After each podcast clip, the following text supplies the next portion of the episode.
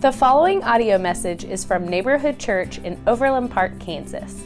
At Neighborhood Church, we seek to be a community that loves God and our neighbors together. If you would like to learn more about Neighborhood Church, please go to www.neighborhoodchurchop.com. Well, good morning. My name is Eric Stelzer. And if you're new here, this is the portion in our service where we open God's Word together and we study His Word. And it's our hope in our heart that as we read God's Word, that God will transform us, that we'll leave here changed, that we won't leave here the same. So I want to invite you to open your Bibles to Matthew chapter 11. Um, if you want to grab a black hardcover Bible around you, that's page 816. And we're going to be looking at Matthew chapter 11 today. Page 816. If you don't have a Bible, that's our gift from us to you as well. We'd love for you to put your name in that, um, take it home with you, study it. We love this book, and um, we, would love for you to have one as well. So, last April, we began a series entitled The Kingdom. And we've, we've kind of had a couple little small sermon series, but this week we're going to be re or we're going to be restarting our sermon series in the kingdom, going through the book of Matthew. And we've looked at Matthew 1 through 10. And so we're going to pick up our story today in Matthew chapter 11. And like many of you who probably binge watch different episodes, like there's always like a previously on or like let's catch up. So I know a lot of us probably haven't been in the book of Matthew, except for if you're following along in our um, yearly reading through the New Testament, we've actually started the book of Matthew this week. What a, is that a coincidence or is that just like a God thing? But we're in the book of Matthew. So I want to kind of like bring us up to Matthew chapter 11. So Matthew is all about presenting Jesus as the long awaited promised Messiah, that he would be the one who would free the nations from their sin. And so Matthew wants his hearers to know that that Jesus is coming with his kingdom to set up his kingdom and that he is the long awaited one, the one that was prophesied over hundreds and hundreds of years, the promised Messiah. So we see Jesus in Matthew 1 and 2, he's born, and there's already opposition. King Herod's like, I don't want a new king. So he's like, we need to like kill all the baby boys under the age of two. So there's opposition to Jesus' kingdom starting out in Matthew's letter, in Matthew 1 to 2. And when we see Jesus flees, and then in Matthew 3, Jesus begins his ministry. And there's this man named John the Baptist who we're going to see today. And he was the one who was prophesied maybe four or 500 years earlier that he would prepare the way for Jesus. He would prepare the way. He would be the messenger out in the wilderness. Some of you might know he wore crazy clothes and ate locusts, but he would come and he would prepare the way. And we see in Matthew 3 that he presents the way and he baptizes Jesus. In John chapter 1, it actually says that he says, Behold, the coming one, the one who's going to come and take away the sins of the world. Then in Matthew 4, he gathers some disciples together and he starts his ministries to the crowds. And these people are just like, man, this guy teaches like he's legit. So the crowds are like just building in around Jesus. In Matthew 5, he goes up onto the mountain. It's kind of a picture of Moses going up onto the mountain and he tells his disciples what it looks like to live as a kingdom citizen. And it's completely different. His kingdom is like an upside down kingdom, it's full of love and peace and joy. And it's all about the heart. And that's Matthew 5, 6, and 7. Matthew 8, Matthew 8, Jesus goes out and he begins to heal and do these miracles. So in 5 through 7, there's this message, and in 8 and 9, there's these miracles that Jesus is sharing with the people. And the crowds are just like in awe. Like, this guy's got authority. He's doing all these miracles. He's healing people. And so they're just like pushing in around him. And then Matthew 10, which Dave left us off on, Jesus sends his disciples out and he says, Go with my message, go with my miracles. I give you all authority to do this. And they go out and start doing what Jesus is doing, preaching the message of the kingdom and healing people. But he says, Be careful, there will be persecution. Like there will be more opposition. But don't have fear because, because God's going to see that and he's going to reward you. Which kind of leads us to Matthew 11. Up on here we have this um, if you can go to the next slide the bible project. I kind of gave you a little summary of what happened but this will do a really good job at summarizing books. And this is really good for any of you. If you want to go to the bible project you can see more of matthew and how it ties together as we're reading this. But we're going to be in matthew chapter 11 so matthew chapter 11 is all about responses to jesus' message and his miracles they're, they're different responses from people and different groups of his message and his miracles. And so today, just to kind of give you, open my hand, is like we're going to look at three responses in Matthew chapter 11. We're going to look at three responses that people have towards Jesus' message and miracles. And my heart is that you guys would jump into the story with me and you'd be like, do I respond to Jesus that way? Like, should I respond this way or how am I responding to Jesus? So, my, my heart is that all of us would just see these characters playing out and responding to Jesus and be like, how do I respond to Jesus and how should I respond to Jesus? Would you guys pray with me before we jump in? Father God, we, we pray that you would show up this morning, that you would speak to us through your word, that you would transform our hearts and our lives, that we would respond rightly to Jesus. Teach us, challenge us, move us to love Jesus more and more today. In his name, amen. Amen. So I want to look at the first response in Matthew chapter 11. Are we at Matthew chapter 11 page 816? The first response is in the couple the first couple verses. Read with me. When Jesus had finished instructing his 12 disciples, he went on from there to teach and preach in their cities. Now, when John had heard in prison about the deeds of the Christ, he sent word by his disciples and said to him, Are you the one who is to come, or shall we look for another? So the first response is a spiritual or spiritually doubtful, someone who's spiritually doubtful. So John the Baptist, we've heard about him some. He's this guy who prepares the way for the Messiah. And the crazy thing is here, he's in prison and he says, "Are you the one who is to come?" In John chapter 1 verse 29, he says, "Behold the Lamb of God, the one who is to come." So there's like this change in John right now. Like he's in prison. He baptized Jesus. He saw Jesus. He declared that Jesus was the one to come. And now he's kind of like, wait, Jesus, are you the one who's to come? And I think sometimes we can be like John. See, the crazy thing is, and later on, we see that John is one of the greatest prophets who ever lived in the Old Testament era and yet he doubted. And sometimes we hear these ideas of like doubting is like not good. Like you shouldn't doubt, like you shouldn't have questions, you shouldn't be confused. But John the Baptist doubted. He was like, Are you the one to come? He has to send some messengers because he's in prison because he wants to find out. Jesus, like, I'm just a little confused right now. Are you really the one who is to come, the prophesied Messiah? But the thing is, John doesn't stay in his doubt. See, all throughout the New Testament and the Old Testament, doubt is kind of portrayed in a negative light. And the opposite of doubt is belief.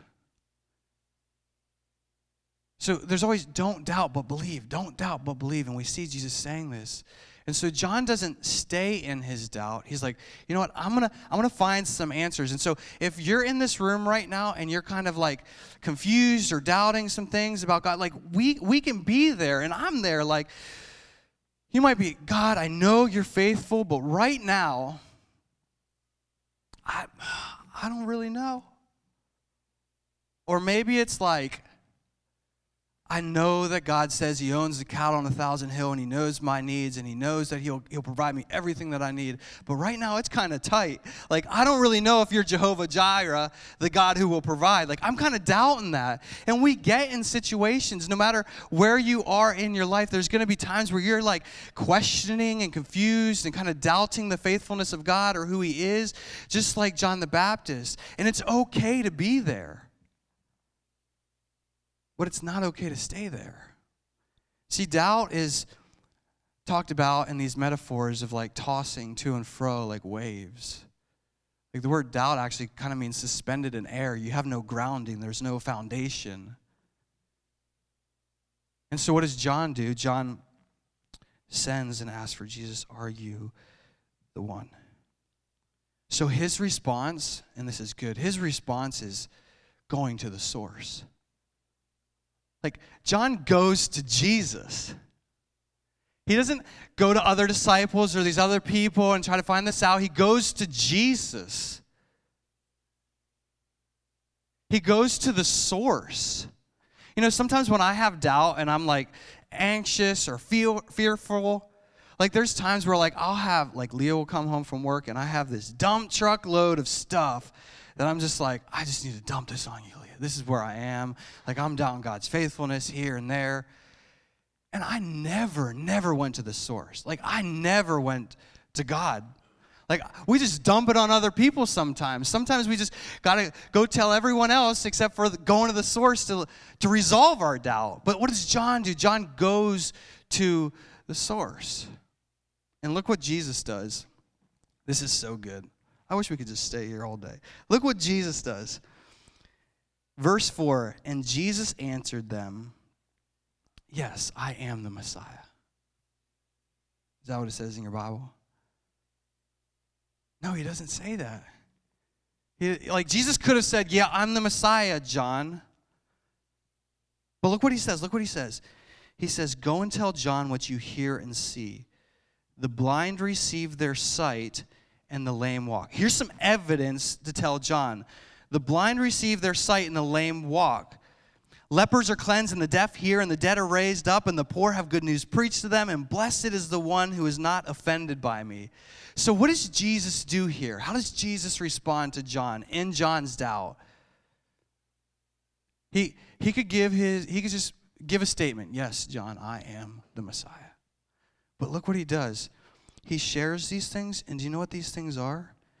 These things all come from this book Isaiah 26, Isaiah 29, Isaiah 35, Isaiah 61.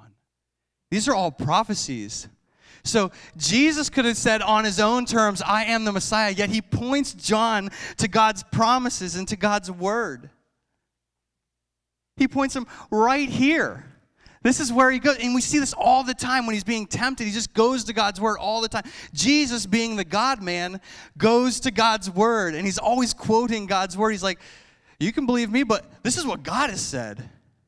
This is, this is so good. Because some of us, in our doubt, we don't go to the source, we don't go to God. Sometimes we don't even go to this book. And Jesus says, I'm going to take you to this book. Why? Romans 10 17. The opposite of doubt is faith, and faith comes by hearing, and hearing the words of Christ, the Word of God. Psalm 1 Blessed is the man who, who meditates on God's word day and night because he'll be a firm tree. Colossians 2, be rooted and grounded. Don't be tossed to and fro. See, see how we fight doubt is we go to this book. We go to this book because this is the only thing that will bring faith. This is the only thing that will get rid of doubt. And Jesus knows that, and it's all across the pages of Scripture. It's the only thing. It's the only thing. So if you're in doubt right now or you're struggling with things about who Jesus is, like, go to the book.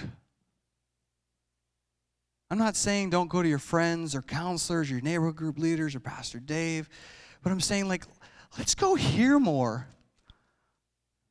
And if, and if you're not in doubt right now and you have a friend or a loved one, a spouse, a neighbor who's in doubt, like, okay, like your philosophical findings and your, your, your, your stuff is good, maybe, but why don't we, why don't we point people more to this? Because this is the only thing that's going to do away with doubt and bring faith.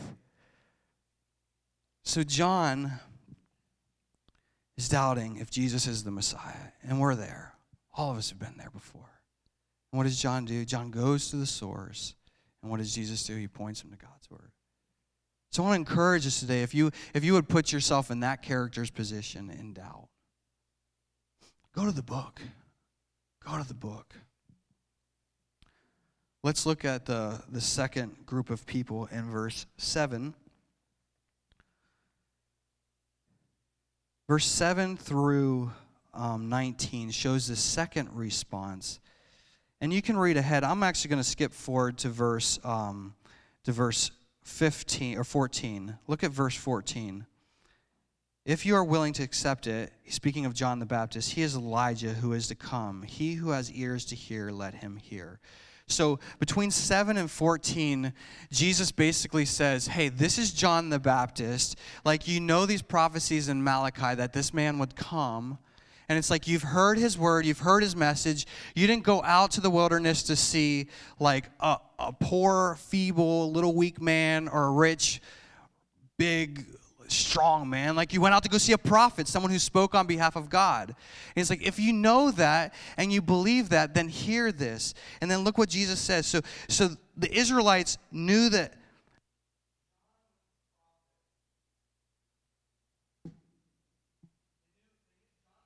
prophet, and they also knew that Jesus was the Messiah. So they heard these messages, they saw these miracles, and he says, okay, so, so knowing that, seeing John's works and my works, look what Jesus says. Verse 16, but what to what shall I compare this generation?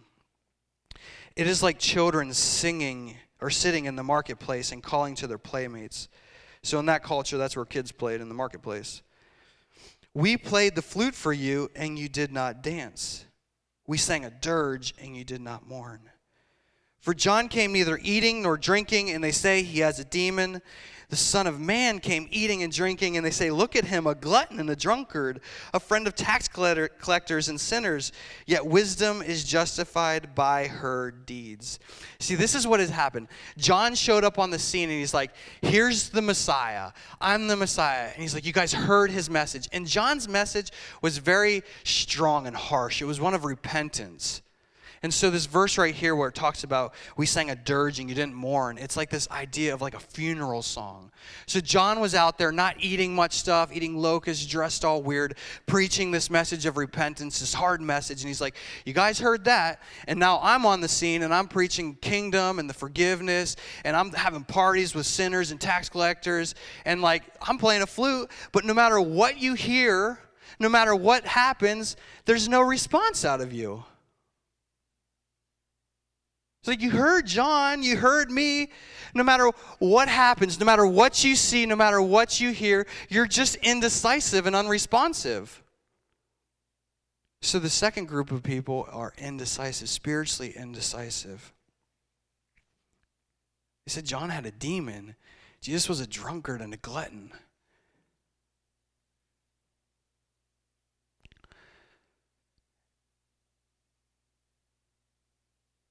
And and this type of person, Jesus is saying, you're playing games. And so you might be sitting here today and maybe you've heard the teachings of Jesus, you've heard his message, maybe you've seen God work in your community, maybe grandmother has shared scriptures with you your whole life and you've you've seen these messages and these miracles, but you're still just kind of like, Maybe you've sat across the table from Dave and Rivers and had a meal and your marriage is falling apart. And they're like, hey, you just need to get the sin out of your life. And it's a hard message, and you just walk away from there like, okay, that's too hard. I don't really want to do it. Maybe you're indecisive, but in your indecisiveness, you don't do anything. Or maybe you sat across the table with some other, other people and they've just offered you forgiveness and re- redemption and restoration and there's hope and there's, there's new beginnings. And you're just like, oh, that's so good. But then you just walk away from it and you don't make a decision. You don't change. You don't do anything about it. And this is exactly where the people of Israel were. He's like, no matter what we say, it's not satisfying to you. Like, what more do you want? What do you want us to do? Like, you're not responding. Look at verse 20. This is Jesus' response to the indecisive. Then he began to denounce the cities where most of his mighty works had been done because they did not repent. They were unresponsive, indecisive. Woe to you, Chorazin! Woe to you, Bethsaida. This word woe is like an extreme warning. This is heavy. Like your indecisiveness, woe to you. And look what he says here.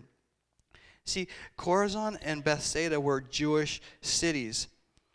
For if the mighty works done in you had been done in Tyre and Sidon, Gentile cities who didn't have this book, who didn't have the message, who didn't have the prophets, who didn't have the miracles, he's like, if they would have seen John and I, they would have repented in sackcloth and ashes way back then. But woe to you who, who has this book, who's heard the message of Jesus, and you haven't done anything with it. He says, Woe to you.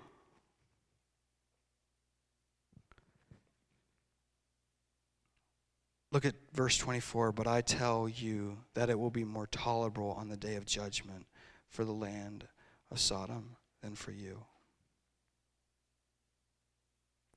I mean, this is heavy, guys. We don't we don't talk about this that much, but there's judgment coming. Like Jesus came and he was on the scene to give forgiveness and restoration and reconciliation, but the Bible says that Jesus will return one day. Second Thessalonians 1 5 through 9. And on that day, when he returns with his angels in flaming fire, he will inflict vengeance on those who do not know God and those who do not obey the gospel of our Lord Jesus Christ. And they will suffer eternal destruction away from the presence of God and the glory of his might. There's coming a day when we will all be held account at account for our works the king will return. And those who have not repented of their sin and believed him and, offer, uh, and received his offer of free grace, there will be a load of wrath dropped from heaven, and you will suffer eternal destruction away from the presence of God. It's, it's common. This is heavy, and this is to the people who you've heard his message and you've seen him and you're just indecisive.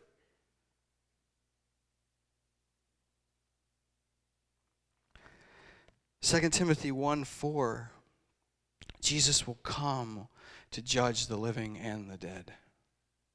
This is why we preach this book. He says, Preach the word in season and out of season because Jesus is coming to, to judge the living and, and the dead.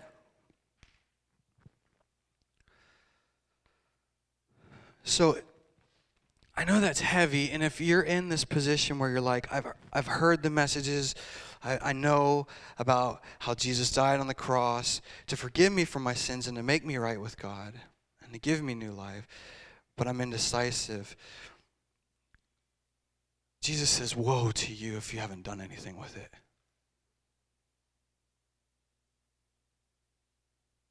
So I want to encourage you and challenge you to figure out where you stand with Jesus. And maybe you have turned from your sins and you have trusted Jesus as your Lord and Savior. And I want you to feel the weight of this. Like Jesus is coming back. The King is coming back to do away with sin, for the wages of sin is death. There's glory and beauty in that, but there's also destruction and wrath that will come with that and your friends and your neighbors and our community and our nation and our world. Many of them are indecisive. Feel the weight of that.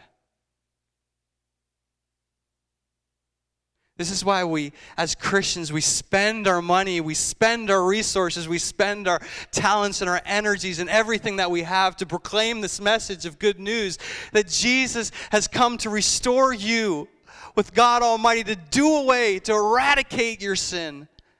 We spend our lives telling our friends and our neighbors. It's why we pray for boldness because we want them. Jesus says to the, to the religious leaders, He says, Flee the wrath that is to come, repent, turn. And we want to tell our friends and our neighbors and our family members, we want them to know that there is hope, that you can leave the kingdom of darkness and enter the kingdom of light. You can be adopted into his family, you can be brought into his kingdom. And so, if you're a Christian, feel the weight of that. Jesus is returning. And everyone will be held accountable for what they did with the message of Jesus.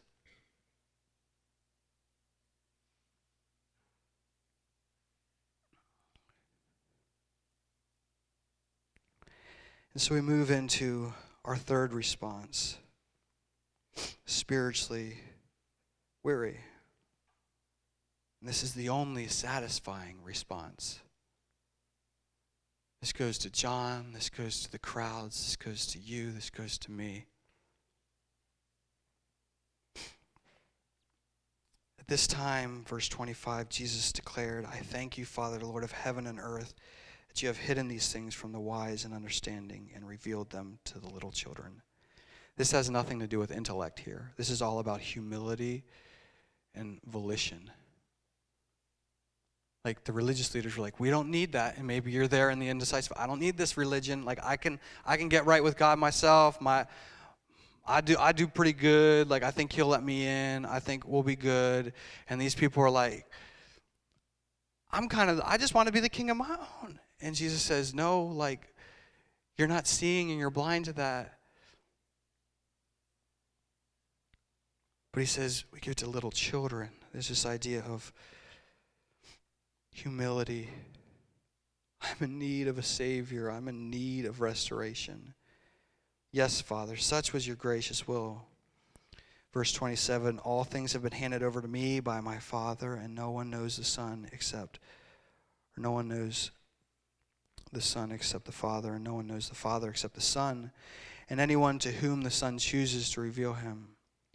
And listen to this call Come to me. Come to me. So, if you're spiritually doubting, if you're spiritually indecisive, if you're spiritually weary, which we'll see, Jesus says, Come to me. All you who labor and are heavy laden these words bring the idea of a continual, like a backpack full of 100 pounds. If you guys have seen Pilgrim's Progress, you know how he's got that giant sack. Like this, every day, and it's a daily thing these words tell. Like every day, you're just carrying this load. Come to me, all you who are weary and heavy laden. Now, to the Jews, they talked about these yokes that cattle would wear. And Jesus says, Take on my yoke. See, the Jews' yoke was the law. It was these 600 plus commandments and all these other things, and it was their way of stepping up to try to get right with God. He says, That's so hard and so heavy. And there's an infinite amount of space between you and God. And you can spend 70 years trying to get to God, but you will never reach it. And you will just wear yourself out. So he says, Come to me, all you who labor, all you who are weary, who are exhausted from this spiritual life. Jesus offers you to come to him. Will you receive that? He says, he says, Take on my yoke, and I will give you rest. He says, And learn from me, for I am gentle and lowly in heart, and you will find rest for your souls. For my yoke, my burden is easy, and my burden is light. So if you've been kind of spiritually indecisive, or maybe you've just been trying to work your way to God and get in right standing with God, Jesus says that's going to exhaust you. Like you can keep doing it, but that's going to exhaust you because you'll never get to God. And maybe you have come to Jesus, but sometimes you go back to the cross and you pick up that load again and you throw it on your back. I know I do it. I put I put the heavy load back on again. I got to do this right. I got to do that right. I got to do this right. I got to do this for God to love me. I got to do that for God to love me. He says, Take the load off. Follow me. My, my yoke is easy, and I'll give you rest. As we close, this This was hundreds of years earlier in Jeremiah 6 16 through 20. This same kind of invitation went out to the people of Israel, and it's going out to the people of Israel again, and it's going out to us today. But listen to this verse Jeremiah 6 16 through 20. This is what the Lord says Stand at the crossroads and look. Ask where the good way is. Where's the lighter burden? Where's the easy yoke? Ask, where, what's the path to take? And God says, and walk in it, and you will find rest for your souls. The sad thing is, in Jeremiah's day, the people responded with, We will not walk in it. And so God says, Hear, O earth, I will bring disaster and judgment. And here we see it happening again. Jesus is in front of all these crowds who have been indecisive, haven't really made a commitment to follow him, know him, they're not really moving. He says, I've come to give you rest. He says, if you don't receive my rest, disaster and judgment's coming. So I have a, a few things I want to close with. For those who are spiritually doubtful, where are you going to resolve your doubt? Where are you going to resolve your doubt? Maybe you um, aren't doubting right now. So the question I would ask is where do you send people to resolve their doubt? Remember, faith comes by hearing, and hearing by this book right here. This is the only thing that'll do away with doubt. So, where are you going when you have doubt, and where are you sending people when they have doubt? The second type of response to Jesus' miracles and message was the spiritually indecisive. My question today is Will you stay indecisive about the message of Jesus? I sure hope you don't. And the third is the spiritually weary. Will you daily take the yoke of Jesus? Friends, it is easy and it is light. Jesus, the God man, is your creator, and he knows how you best function in life. And he came to give life and life to the full, life abundantly. And so I would encourage you to take on his yoke, bear his burden, because it's easy and it's the way to go. Would you pray with me?